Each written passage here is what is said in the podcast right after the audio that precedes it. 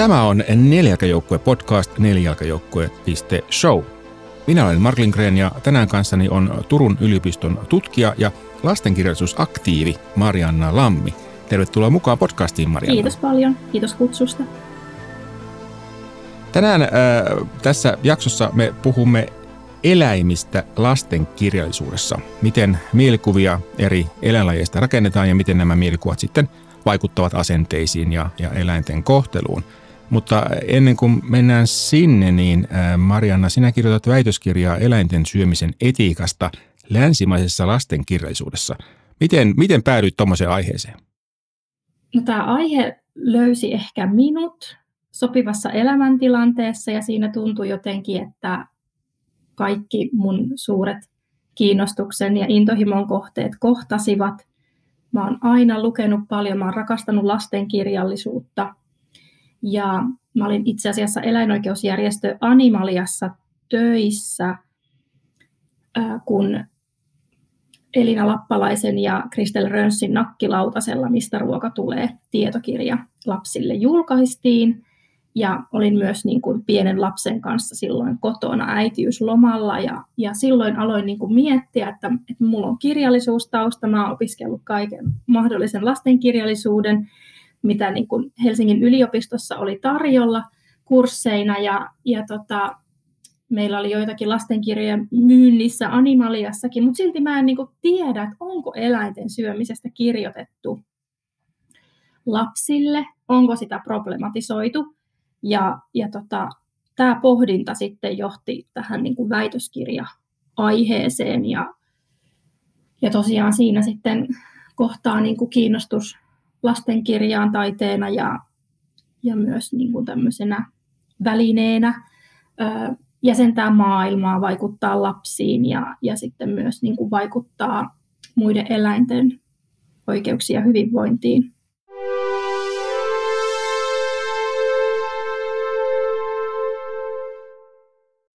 Mukana nelijalkajoukkueessa SEY, Suomen eläinsuojelu, Suomen suurin eläinsuojelujärjestö ja eläinsuojelun asiantuntija, sekä kodittomat.info, palvelu, jossa kodittomat lemmikit etsivät uutta loppuelämän kotia.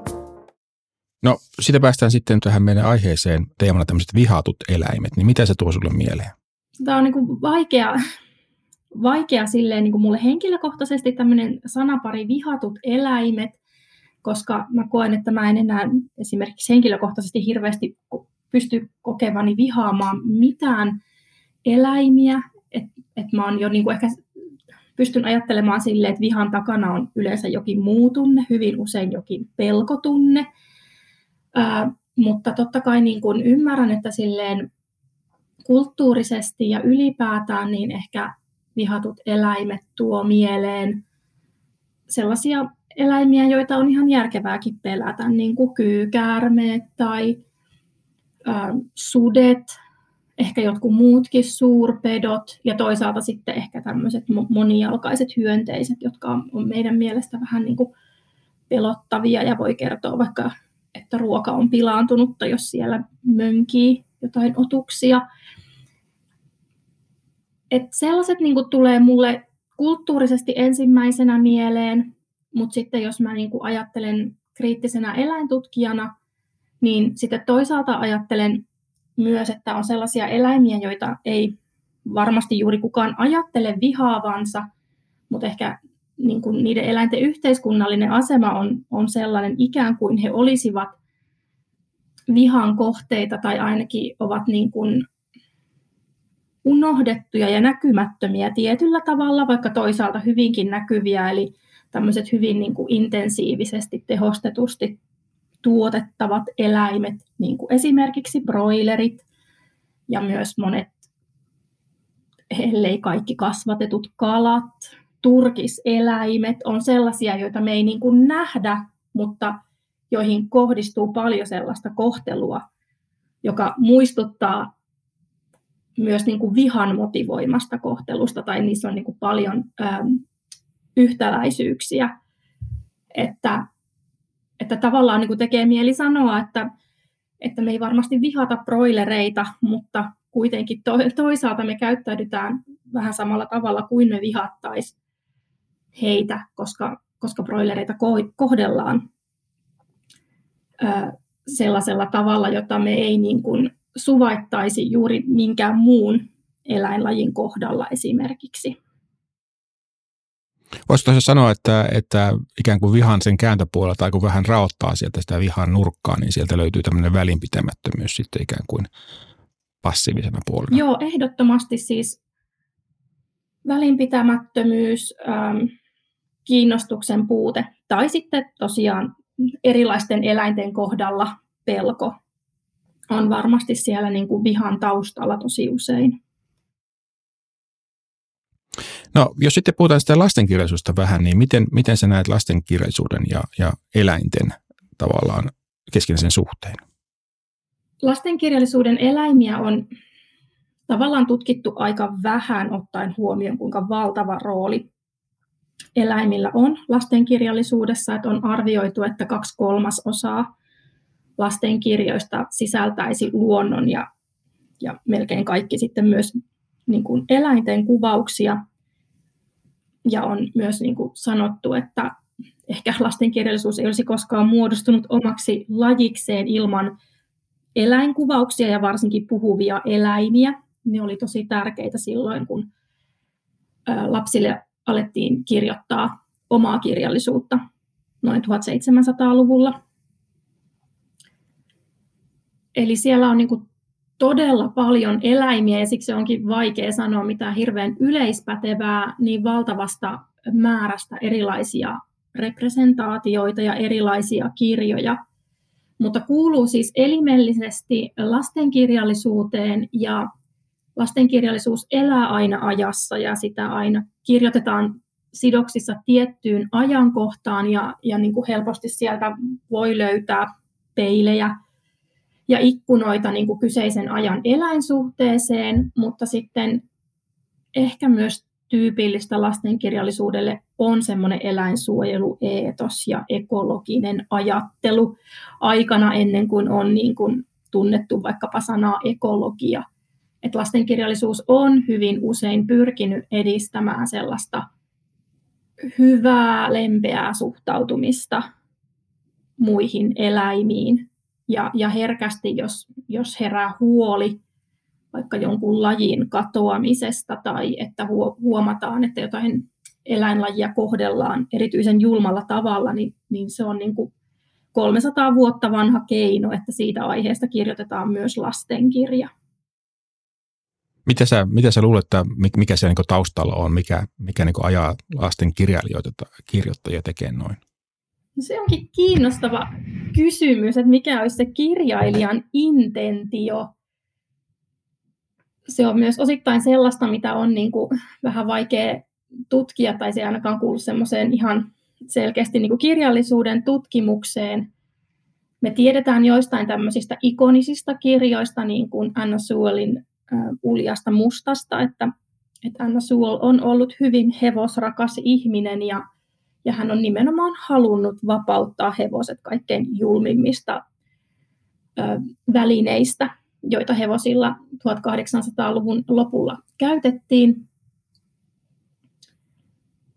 Ja sitten ehkä niin kuin vanhemmassa kirjallisuudessa siellä sille eläinsuojelueetokselle motivaatio on löytynyt siitä, että on niin kuin ajateltu, että lapsia tulee kasvattaa hyveellisyyteen ja lastenkirjallisuus oli keino vahvistaa niin kuin uuden yhteiskuntaluokan eli keskiluokan identiteettiä ja, ja se oli nimenomaan tällainen kasvatusfilosofi John Loken hyvellisyysetiikka, jota hän painosti tai painotti. Ja eläimet toimivat niin kuin siinä semmoisena lapseen hyvin vetoavana ja lapset samastuvat niin kuin muihin eläimiin – helposti, niin jotenkin sitä kautta se lähti ehkä liikkeelle ja sitten sit on ehkä niinku myös, että se on ehkä myös vakiintunut jollakin tavalla semmoiseksi keinoksi. Varmaan myös sitten on, on niin, että lastenkirjailijat on niinku halunneet vaikuttaa lasten, lasten mielikuviin ja, ja selittää maailmaa lapsille tietyllä tavalla sen nyt ainakin niin kuin voi sanoa, että sit kyllähän niin kuin vaikka 1800-luvulla on selvästi ollut ihan muotia tämmöinen uljas musta oli niin valtavan suosittu, että siitä, siitä niin kuin lähti syntymään tällaista eläinsuojelukirjallisuutta. Ja sitten Suomessa tietysti kiinnostava henkilö on Topelius, joka on perustanut ensimmäisen eläinsuojeluyhdistyksen Suomeen, eli Maiföreningenin, joka, joka keskittyi suojelemaan pikkulintuja, ja sitä kautta sitten levisi niin kuin, tai laajensi toimenkuvaansa muuhunkin eläinsuojeluun. että siellä tämmöinen kristillinen ajattelu luonnon vastuullisesta käytöstä ja suojelemisesta yhdistyi sitten niin kuin Topeliuksen luontorakkauteen ja, ja jotenkin niin kuin hän, hän kuljetti sitä sitten omaa, omaa polkuaan eteenpäin. Jos sitten puhutaan tuota noista mielikuvissa, sä mainitsit mielikuvat tuolla ja siitä tulee sitten mieleen, mieleen, mieleen tuota ensimmäistäkin eläinstereotypiat, niin miten ne esiintyy lasten kirjallisuudessa? Joo, siis lastenkirjallisuutta on tietysti tosi monenlaista, että on eri ikäisten lastenkirjallisuutta ja on niin kuin kuvakirjaa ja sitten on lasten romaania ja eri mittaista. Ja joskus on niinkin, että kirja ei ehkä niin kuin kaikilla tavoin ole lastenkirja, mutta siinä on eläinhahmoja, niin sitten helposti ajatellaan, että tämä, tämä on lastenkirja, vaikka aiheiden ja juonen puolesta se voisi olla myös, myös enemmän aikuisten kirja. Mutta niin kuin sanotaan, että ehkä tämmöisessä kuva, kuvakirjassa niin kuin perinteisesti, ja jos, jos en ajattele nyt vaan vaikka suomalaista nykykirjallisuutta, vaan silleen laajemmin, että millaista kirjallisuutta on saatavilla, niin eläinstereotypioita on totta kai tosi paljon. Maria Nikolaajeva, kuuluisa lastenkirjallisuuden tutkija, on niin sanonut, että lapset samastuvat yleensä pieniin, vähän sellaisiin vahingoittuvaisiin eläimiin, niin kuin vaikka kaneihin ja siileihin, myös oraviin, jotka toisaalta ovat oikeasti petoeläimiä, ja sitten taas tällaiset pelottavat ö, petoeläimet on, on enemmän sitten niitä, joiden avulla ehkä tuodaan tarinoihin vaaraa ja annetaan sellaisia opetuksia myös ö, lapsilukijoille. Et selvästi niin kun on, on vaikka vaikea ajatella, että siili olisi pohjimmiltaan kovin pahata, pahan suopahahmo lastenkirjassa, kun sitten taas esimerkiksi sudet ja rotat on niin kuin helposti sellaisia, jotka saa herätys- tai tota, varoituskellot soimaan päässä.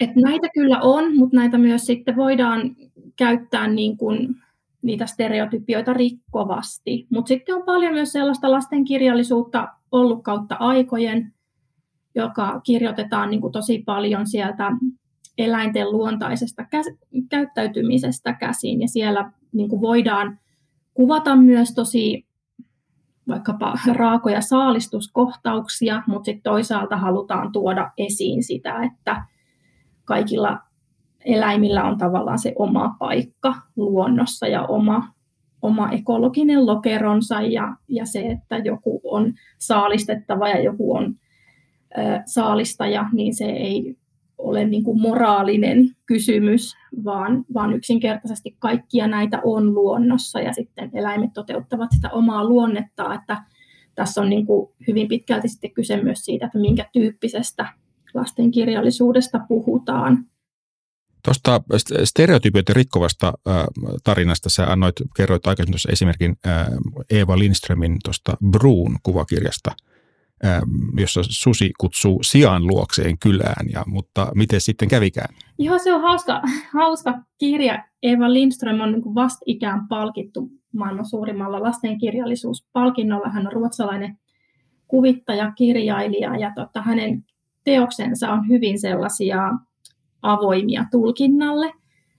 Ja tässä kirjassa Sika autoilee tiellä ja haluaa ylittää sillan, mutta susi tulee sanomaan, että silta on katkaistu. Että nyt olisi parasta odottaa, että silta saadaan korjattua ja kutsuu sian luokseen kylään ja sitten susivaimoineen tai puolisoineen tarjoilee sijalle siis kahvia ja pullaa. Ja koko ajan nämä sudet kuvataan silleen, silmät jotenkin pälyilee sivusuunnassa sellaista liikettä, josta tulee semmoinen niin kuin hyvin jännittynyt olo, että miten tälle sikaparalle käy. Ja sitten lopulta niin kuin sika saa jatkaa matkaansa ja kuulee, että että se, se silta ei oikeastaan ole ollutkaan rikki tai se silta, jonne susi sitten ohjasi sijaan, niin sitä ei ole olemassakaan. Ja sitten lukija niin kun jää sijan kanssa siihen viimeiselle aukeamalle pohtimaan, että mitä tässä oikein tapahtui. Ja mun mielestä yksi ainakin hyvä tulkintamahdollisuus olisi se, että, että se valehteleminen siitä sillasta oli niin kuin suden ikään kuin ainoa tapa saada vieraita, että niin kuin siinä kirjassa puhutaan, että sudet asuvat niin syrjässä, että siellä on, on hyvin yksinäistä ja tällä tavalla he sitten saivat vieraan kylään. Tämä on 2020 julkaistu kirja ja silleen hauska osoitus siitä, että me ollaan totuttu lukemaan sudet vaarallisina ja pelottavina ja, ja vähän niin kuin epäluuloa herättävinä, niin kuin ajattelet, että punahilkasadussakin susi niin kuin naamioituu toiseksi, niin, niin siihen syntyy se jännitys ihan vaan siitä, että, että, että siinä kirjassa on nimenomaan susi, ja sitten se kuitenkin niin kuin laukeaa se tilanne tällä tavalla niin kuin hyvin, hyvin rauhallisesti. Mutta meillä on sitten toinenkin suurpeto, nimittäin karhu, mutta karhua ei käsitellä ollenkaan samalla tavalla – lastenkirjallisuudessa?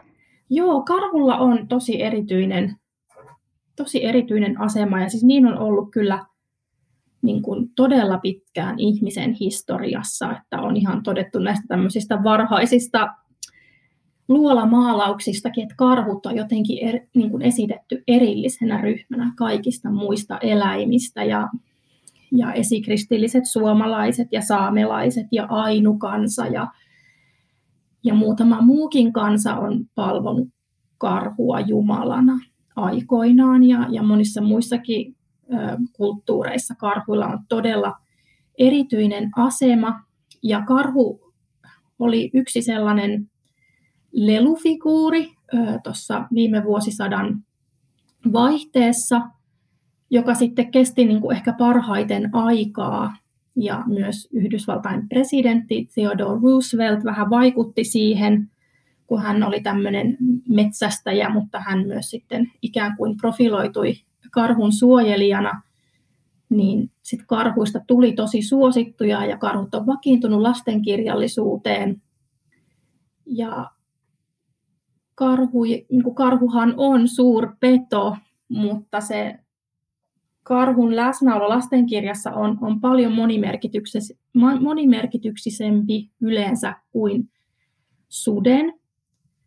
Öm, karhut voivat olla pelottavia, karhut voivat olla niin kuin petoja ja vaara, mutta karhut voivat myös olla hyvin tyypillisesti öm, lähellä ihmistä ja ikään kuin, niin kuin karhuhahmoiset olennot ovat aika usein öm, hyvin niin kuin antropomorfisia, eli ihmisen kaltaisia lastenkulttuurissa, kirjoissa, elokuvissa ja, ja niin edelleen. Ja tietenkin niin kuin meillä on karhupehmoleluja ja, ja niiden vieressä nukutaan ja ne antavat meille suojaa. Et karhu on tosi, tosi monimerkityksinen ähm, ja kiinnostava ja, ja tosiaan niin kuin huomaa, että karhusta on, on löydetty paljon enemmän piirteitä kuin vaikka sudesta. Mutta sitten karhuja on myös silleen tutkittu aika paljon. Et mun mielestä esimerkiksi Mike Jefferiesin tutkimus oli tosi kiinnostava, kun hän, hän on niinku seurannut, miten ne karhulelut on muuttuneet vuosien saatossa nalleiksi, miten ne alkuperäiset saksalaisen Steif nalle tehtaan karhut, jotka olivat niin kuin suhteellisen oikean karhun näköisiä, ovat niin kuin muuttuneet söpöytetyiksi. Vuosien saatossa karhuista on tullut sellaisia isopäisiä, suurisilmäisiä, lyhytraajaisia, he ovat kadottaneet pitkän kuononsa ja kyntensä ja pitkät raajansa ja hampaansa ja karhuista on tullut niin kuin todella hellyyttäviä ja semmoisia ihmislapsen kaltaisia. Et itse asiassa niin kuin, jos, jos ne nallekarhut olisivat oikeita, niin nehän olisi hyvin niin kuin myös sairaita yksilöitä. Eli vaikka meillä on paljon niin kuin monimutkaisempi ja monisyisempi suhtautuminen karhuun, niin, niin tietenkin sitten myös niin kuin meidän karhurepresentaatiot on omalla tavallaan tosi ongelmallisia. Ja sitten on, on lastenkirjallisuuden tutkijoita, jotka ovat niin kuin pohtineet sitä, että onko hyvä, että karhut kuvataan usein sellaisina hupsuina ja vähän niin kuin ehkä vaikeu, vaikeuksille alttiina olentoina, jotka aiheuttaa pikkusen niin ongelmia ympärille, mutta ovat kuitenkin vaarattomia. Et meillähän on, on tietysti tämmöisiä pehmolelukarhuja, niin kuin upponalle ja nallepuh, ja sitten meillä on tämmöisiä niin kuin ikään kuin oikeita karhuja lastenkirjallisuudessa, niin kuin karhuherra Paddington. Ja ne kaikki on tällaisia tyypillisiä vähän niin kuin viattoman tuhmia lapsia. Jos puhutaan vielä lisää noista vihatusta elämistä, mikä ei tullut puheeksi, on nämä tietenkin nämä niin sanotut haitalliset vieraslajit. Niin mites, mites ne on nykyään kirjallisuudessa esillä? Niin haitallinen vieraslajihan on sellainen niin kuin aika tuore virkakielinen sana, eikä varmaan niin kuin tavalliset kansalaisetkaan ole hirveästi niin kuin ajatelleet asiaa vielä vielä kovin pitkään, että nyt kun on luontokato puheenaiheena, niin sitten puhutaan myös vieraslajeista ja, ja tietenkin kun EU:ssa ja sitä kautta myös Suomessa on, on säädetty lainsäädäntöä vieraslajeista, niin nyt se on jotenkin tullut niin kuin meidän aikuisten ö, sanavarastoon. Lastenkirjallisuudessa on, on niin kuin, ehkä semmoinen yleinen tendenssi on, että että yleensä lastenkirjallisuus haluaa niin kuin tuoda esiin sen oman kulttuurialueen eläimistöä. Mutta mikä on tietyn kulttuurialueen eläimistöä, on sitten taas jo paljon vaikeammin niin kuin määriteltävä asia, koska tietyllä tavalla kun ihmiset ovat liikkuneet, niin sitä myötä myös eläimet, muut eläimet ovat liikkuneet. Ja vieraslajihan on juuri tällainen laji, joka olisi niin kuin ihmisen matkassa kulkenut mutta mikä on sitä alkuperäistä ja mikä on ihmisen myötä niin kuin uudelle alueelle saapunutta, niin nämä on mun mielestä tosi vaikeita kysymyksiä niin kuin ratkaistavaksi. Mutta lastenkirjallisuus ei ole siihen, jos mä ajattelen historiallisesti, niin ehkä hirveästi ottanut kantaa, mutta, mutta ihan kiinnostavaa on, mä en ole vielä montaa esimerkkiä löytänyt, mutta tota, kun tämä Suomen vieraslajiasetus astui voimaan, niin niihin aikoihin ja sen jälkeen on muutamia kirjoja julkaistu. Reetta Niemelän äh, kirjoittama ja Sanna Pelliccionin kuvittama Älä vihaa minua kirjeitä ihmiselle niminen teos esimerkiksi, jossa monet tällaiset yleisesti jotenkin vihatut lajit äh, puhuttelevat lapsilukijaa erimittaisilla kirjeillä, joissa niin kuin kertovat vähän itsestään ja siitä, että miksi toimivat kuten toimivat. Ja siellä, siellä on näitä vieraslajeja äh, esillä ja annetaan niin kuin heidän kertoa se oma, oma näkökantansa tavallaan ihmisille ja, ja tota, erityisesti sitten niin kuin lapsille, että keitä me oikeastaan ollaan. Ja, ja nyt sitten niin kuin senkin jälkeen niin Noreetta Niemelältä löytyy muitakin tämmöisiä pieniä mainintoja, että esimerkiksi Ystävä Joella kirjassa Joen penkereiltä löytyy sekä ketun että supikoiran tassun jälkiä, että kettuhan niin kuin mielletään meidän semmoiseksi suomalaiseksi lajiksi ja supikoira sitten taas haitalliseksi vieraslajiksi, mutta jotenkin selkeästi sinne joen penkereille mahtuu ne molempien lajien tassun jäljet ja ja tota, esimerkiksi murkarhu, ää, joka on myös tämmöinen söpökarhu, joka seikkailee erilaisissa ää, Anne Vaskon ja Kaisa Happosen kirjoissa, niin, niin hänen, tai Murkarhun tämmöisessä iltasatukirjassa on esimerkiksi Satu Piisamin hetkestä siitä, kuinka ähm, eräällä lammella asuu Piisami, joka ui siellä joka päivä, ja kaikki eläimet tietävät, että joka päivä Piisami ui siitä tietystä kohtaa, ja se on Piisamin hetki, ja kaikki jotenkin pysähtyy aina katselemaan sitä, ja Piisami selkeästi kuuluu niin kuin saumattomasti siihen sadun maailmaan ja siihen luontoon, kunnes sitten yhtenä päivänä se Piisami katoaa, ja, ja lukija ei saa tietää, että mitä sille Piisamille tapahtui, se jää niin kuin omaan pohdintaan. Mutta Piisami myös on tämmöinen haitallinen vieraslaji, että että näitä Piisami-mainintojakin on tullut muutama ihan uudessa lastenkirjallisuudessa ja nämä on nyt vaan tällaisia niin kuin ehkä kiinnostavia anekdootteja, mutta, mutta aion kyllä seurata, että mihin, mihin suuntaan tämä kääntyy, että kirjoitetaanko tästä lisää, että sellaista niin kuin jotenkin lempeätä ja sovittelevaa käsittelyä olen niin kuin huomaavinani ihan tällaisessa uudessa lastenkirjallisuudessa myös näitä, näitä haitallisiksi koettuja vieraslajeja kohtaan. Alussa puhuttiin broilereista, niin onks, onks, miten sä näet, että tämä eläinten ikään kuin esittäminen poikkeaa, jos puhutaan tämmöisistä tuotantoeläimistä ja sitten taas niin kuin villeistä eläimistä? Mun väitöskirjassa yksi semmoinen keskeinen väite tulee olemaan, että lastenkirjallisuus on halunnut ö, usein nimenomaan edistää semmoista lempeää ja empaattista suhtautumista eläimiin, mutta monella tavalla ne eläimet, jotka kasvatetaan ruuaksi, kasvatetaan ihmisten syötäväksi, on jätetty sen empatian ulkopuolelle ihan vain sen takia, että, että niitä eläimiä syödään.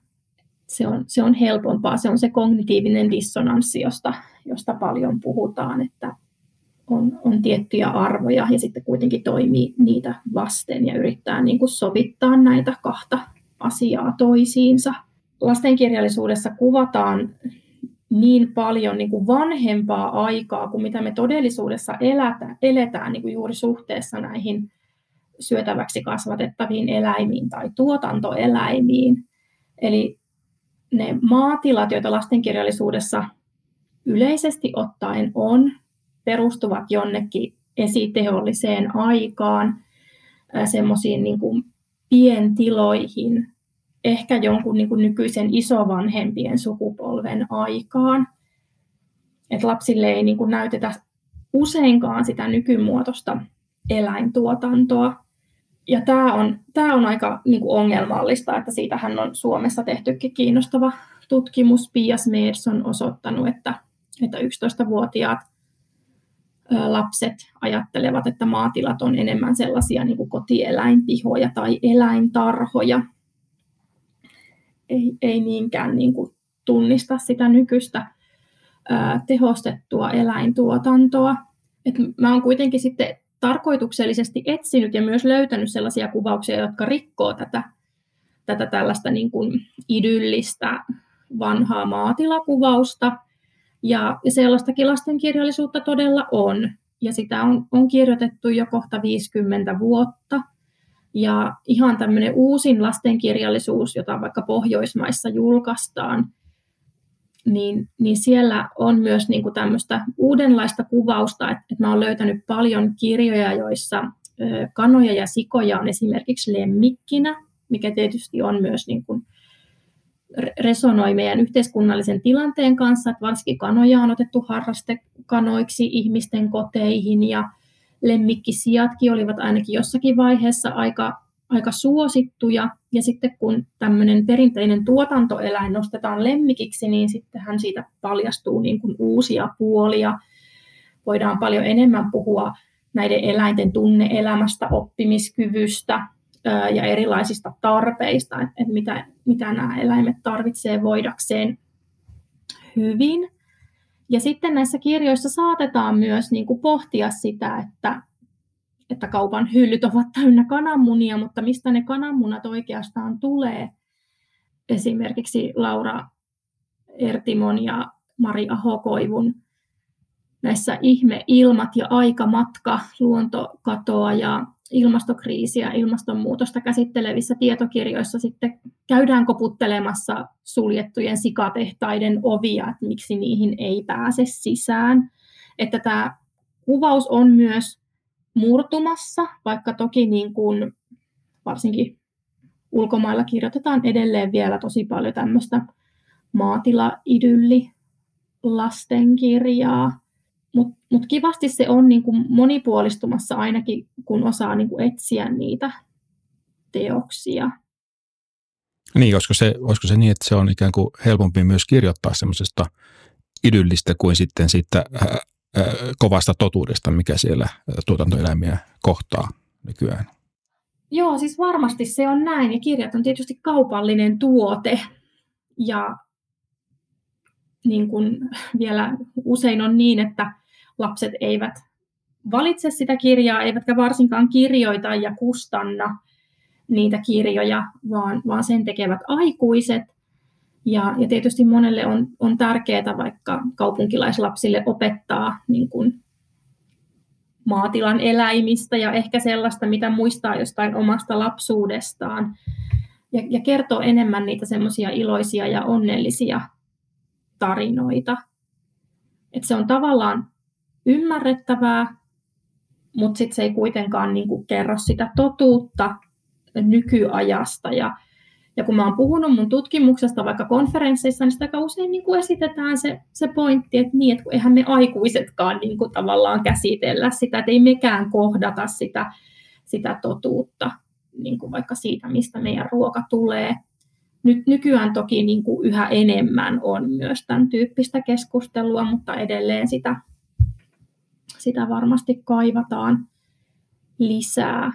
Ja sitten kun se on niin kuin kehystetty se aihe vaikka tämmöisellä luontokadolla, jonka kuitenkin niin kuin tärkein tai suurin aiheuttaja on nykymuotoinen eläintuotanto, niin totta kai siitä on, on niin kuin keskusteltava.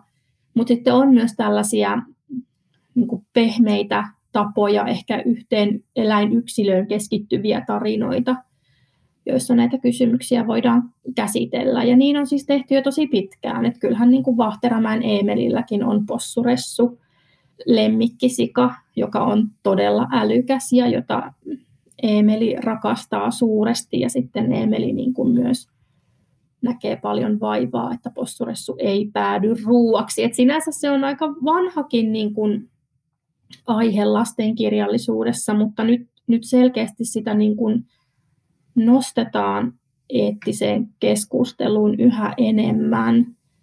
Et tällä hetkellä mä tutkin niin kun lastenkirjallisuuden ruokakuvauksia, niin, niin tota, lastenkirjoissahan on valtavasti ruokaa ja siellä on tosi paljon eläinruokia, paljon makkaraa, paljon juustoa, paljon kananmunia, paljon sokerileivonnaisia.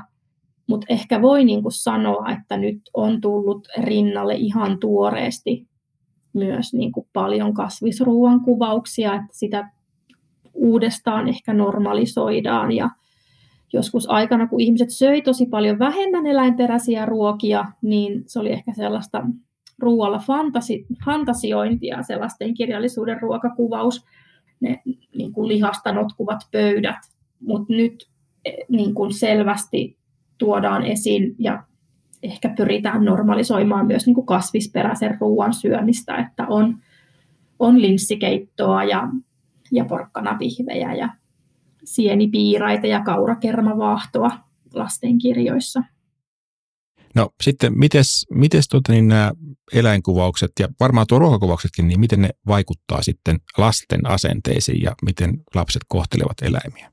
Tämä on vaikea kysymys mä en tiedä, kuinka paljon tätä on onnistuneesti voitu tutkia. Pia Smedsin väitöstutkimuksen mä jo niin kuin mainitsinkin, se on tosi kiinnostava. Se ei tietenkään kerro pelkästään niin kuin lastenkirjallisuuden kuvauksesta, vaan myös muu media- ja kulttuurikuvasto on juuri sellaista pientila idyllikuvausta, ja se on sitten vaikuttanut selkeästi vitosluokkalaisiin, suomalaisiin, koululaisiin. Jotakin tutkimusta on toki tehty ja on esimerkiksi esitetty juuri huoli siitä, että onko karhuista annettava kuva sitten jotenkin liian, liian yksinkertainen. Unohdetaanko se, että karhut ovat kuitenkin niin kuin petoeläimiä ja kuuluvat metsiin ja luontoon. Ja samaten on niin kuin pohdittu sitä, että kun tällaiset eksoottiset eläimet, niin kuin leijonat, kirahvit, norsut, on tosi yleisiä meidän niin kuin kuvastossa, esimerkiksi kirjoissa ja mainoksissa ja elokuvissa, ja sitten kuitenkin todellisuudessa he ovat hyvin uhanalaisia. Et välittyykö tämä tieto lapsille, koska, koska näiden eläinten kuvia nähdään niin paljon. Et tämän tyyppisiä kiinnostavia niin kuin huolenaiheita on esitetty, mutta niin kuin sanoinkin aikaisemmin, niin lastenkirjallisuus jäsentää maailmaa lapsille, varsinkin niin kuin pienille nuorille lapsille, joilla sitä, sitä tietoa on, on vielä vähän. Ja lastenkirjallisuudella tai kaikella kirjallisuudella on, on ainakin tämmöinen niin kuin selkeä potentiaali tuottaa empatiaa ja herättää empatiaa. Et, et sillä tavalla totta kai se on niin kuin tärkeä keino ja lastenkirjallisuudessa lapsi voi kohdata muita eläimiä, sellaisia eläimiä, joita ei normaalisti tai to, tosi elämässä voisi kohdata, koska ne eläimet vaikka elää niin erikoisissa paikoissa tai, tai niitä eläimiä ei enää ole olemassa tai niiden kohtaaminen olisi jommalle kummalle osapuolelle tosi vaarallista ja sillä tavalla lastenkirja onkin niin kuin hyvä, hyvä paikka kohdata muita eläimiä. Et sellaista tutkimusta on kyllä tehty, että miten jos eläimiä on vaikka kovasti antropomorfisoitu, eli kuvattu ihmisen kaltaisina, miten se vaikuttaa sitten lapsiin. Mutta niissä mä koen ongelmaksi sen, että on ehkä niinku pelätty sitä ihmisen kaltaistamista liikaa, että tutkimuksissa on vaikka kysytty, että onko eläimillä ystäviä, kun on ollut joku tämmöinen tutkimusta varten se pidetty satu, jossa sitten on hyvin ihmisen kaltaisesti toimivia eläimiä, joilla on ystäviä, ja sitten lapset on sanonut, että kyllä, eläimillä on ystäviä, ja tutkimusryhmä on ollut sitä mieltä, että eläimillä ei ole ystäviä, mikä on sitten taas, jos ajatellaan niin kuin eläintutkimusta, niin aika, aika ongelmallinen niin kuin väite. Ja sama, sama on niin kuin todettu, että muunlaiset eläimet eivät puhuisi, ja eivät tietenkään puhu ihmisten kieltä, mutta kommunikoivat omalla tavallaan. Että et sen takia niin kun myös niissä vanhoissa tutkimusasetelmissa on, on ongelmia. Sä mainitsit tuossa, äh, kun juteltiin aikaisemmin tämmöisen lastenkirjallisuuden eläinkäänteen. Mikä se on? Eläinkäänne on semmoinen, mitä mä oon itse siis pohtinut. Mä luen tällä hetkellä tosi paljon uutta suomalaista lastenkirjallisuutta, koska mä oon lastenkirjallisuusyhdistys IPPY Finlandin arvostelulautakunnassa ja saan lähes kaiken kirjallisuuden niin kuin kotiin kannettuna. Ja, ja mä oon huomannut, että, että nyt on alettu niin kuin puhua esimerkiksi eläinten oikeuksista, e, eläin- ja luontorunoistaan.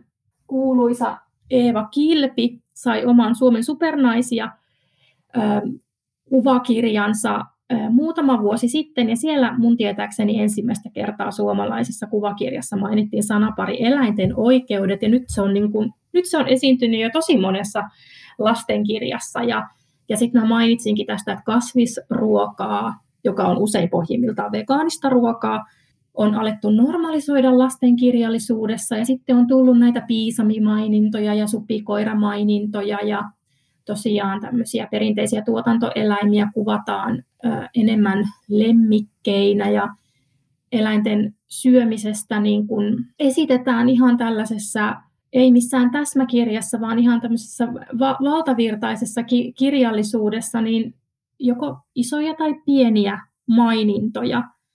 Ja se, se on saanut mut pohtimaan, että olisiko lastenkirjallisuudessa tapahtunut tämmöinen eläinkäänne, että muunlajiset eläimet alettaisiin ottaa huomioon uudella tavalla, heidän, heidän niin kuin asemansa huomioitaisiin eettisesti. Tämäkin on vielä silleen vähän niin kuin, ollaan alkuvaiheessa, mutta, mutta mä oon kiinnittänyt tähän, tähän paljon huomiota, että, että tälle ajatusleikille olisi kyllä tukea niin kuin lastenkirjallisuudesta ja myös muusta pohjoismaisesta lastenkirjallisuudesta ehdottomasti. Ja tähän kuuluu mun mielestä myös se, että nykyään niin kuin tehdään paljon kirjoja vaikka lasten urbaanista lähiluonnosta. Että tavallaan ne lasten luontokirjat eivät välttämättä käsittelekään enää niitä suuria karismaattisia eläimiä jossain kaukana, vaan ihan sellaisia pieniä, melkein huomaamattomia, tosi tuttuja ja arkisia eläimiä siitä lähiympäristöstä, mutta mut heidätkin kuvataan jotenkin silleen kiinnostavina ja myös niin kuin meidän huomion ja huolenpidon arvoisina. Mun nyt jo edesmennyt onnikoira on varmaan kuitenkin mun elämän tärkein eläinkohtaaminen. Mä adoptoin Onnin Romaniasta ja sitten Onnin innoittamana lähdin sinne niin kuin itsekin ja, ja siellä mä sitten tavallaan mun piti matkustaa kauas, että mä näin niin kuin meidän omankin eläinsuhteen läheltä uudella tapaa, että oli, oli niin kuin aika helppo olla kauhistunut siitä, kuinka paljon Romaniassa on kulkukoiria ja kulkukissoja ja todella huonosti voivia, huonosti kohdeltuja työhevosia ja aaseja. Ja kaikki ne kohtaamiset siellä sai, sai mut sitten niin kuin näkemään myös uusilla silmin sitä, miten me niin kuin Suomessa kohdellaan eläimiä, miten me ajatellaan eläimiä. Että se kaikki on niin kuin tämän onnikoiran aikaan saamaa ja kaikki onnin pelot ja niistä eroon pääseminen ja ulos kasvaminen niin kuin opetti, opetti mulle valtavasti sitä, kuinka rikas, rikas ja monimutkainen tunneelämä myös esimerkiksi koirilla on. Että että onniakaan ei voidu niin kuin heti hetkessä rakastaa ehjäksi ja rohkeaksi koiraksi, mutta että hitaasti pysty huonoja kokemuksia korvaamaan sitten myös uusilla hyvillä mieleyhtymillä. Onnille olen, olen tosi paljon sitä kiitollinen.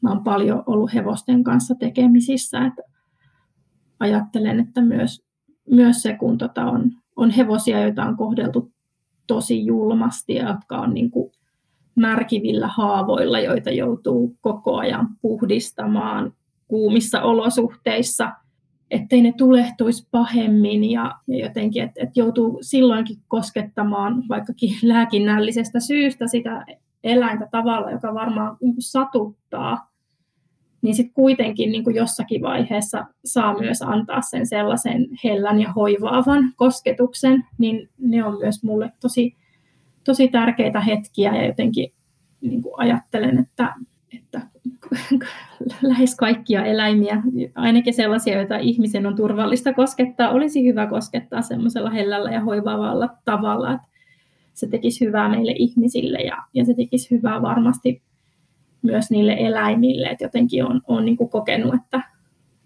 että esimerkiksi ne hevoset on tosi, tosi anteeksi antavaisia, vaikka, vaikka niin kuin elämässä on tapahtunut tosi hurjia asioita.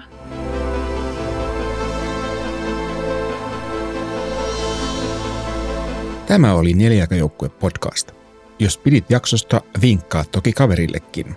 Tuottajana ja editoijana toimin minä, Marko Lindgren ja Huima Production – Taustalla soivan musiikin on tehnyt Sari Toivola.